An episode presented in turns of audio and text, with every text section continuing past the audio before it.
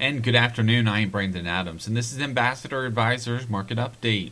U.S. stocks rallied again on the trading day, as a global market rally on Monday helped U.S. stocks to push higher when trading resumed following the federal holiday. Because U.S. markets were closed on Monday for President's Day, U.S. stocks were not able to take part in a global rally that took place following some positive comments made by the European Central Bank president.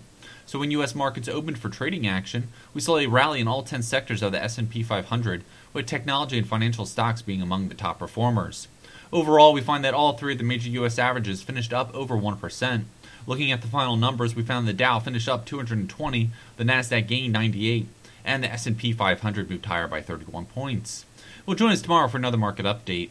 Ambassador Advisors is a Christian financial planning firm helping faithful stewards do more. For more information, visit our website at ambassadoradvisors.com.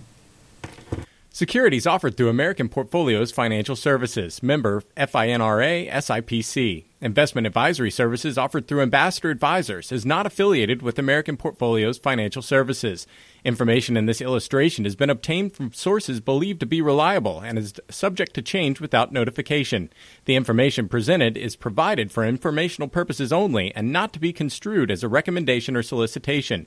Investors must make their own determination as to the appropriateness of an investment or strategy based upon the specific investment objectives, financial status, and risk tolerance.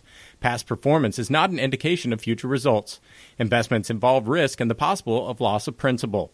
Any opinions expressed in this form are not the opinion or views of American Portfolio Financial Services. Opinions expressed are those of the guest only.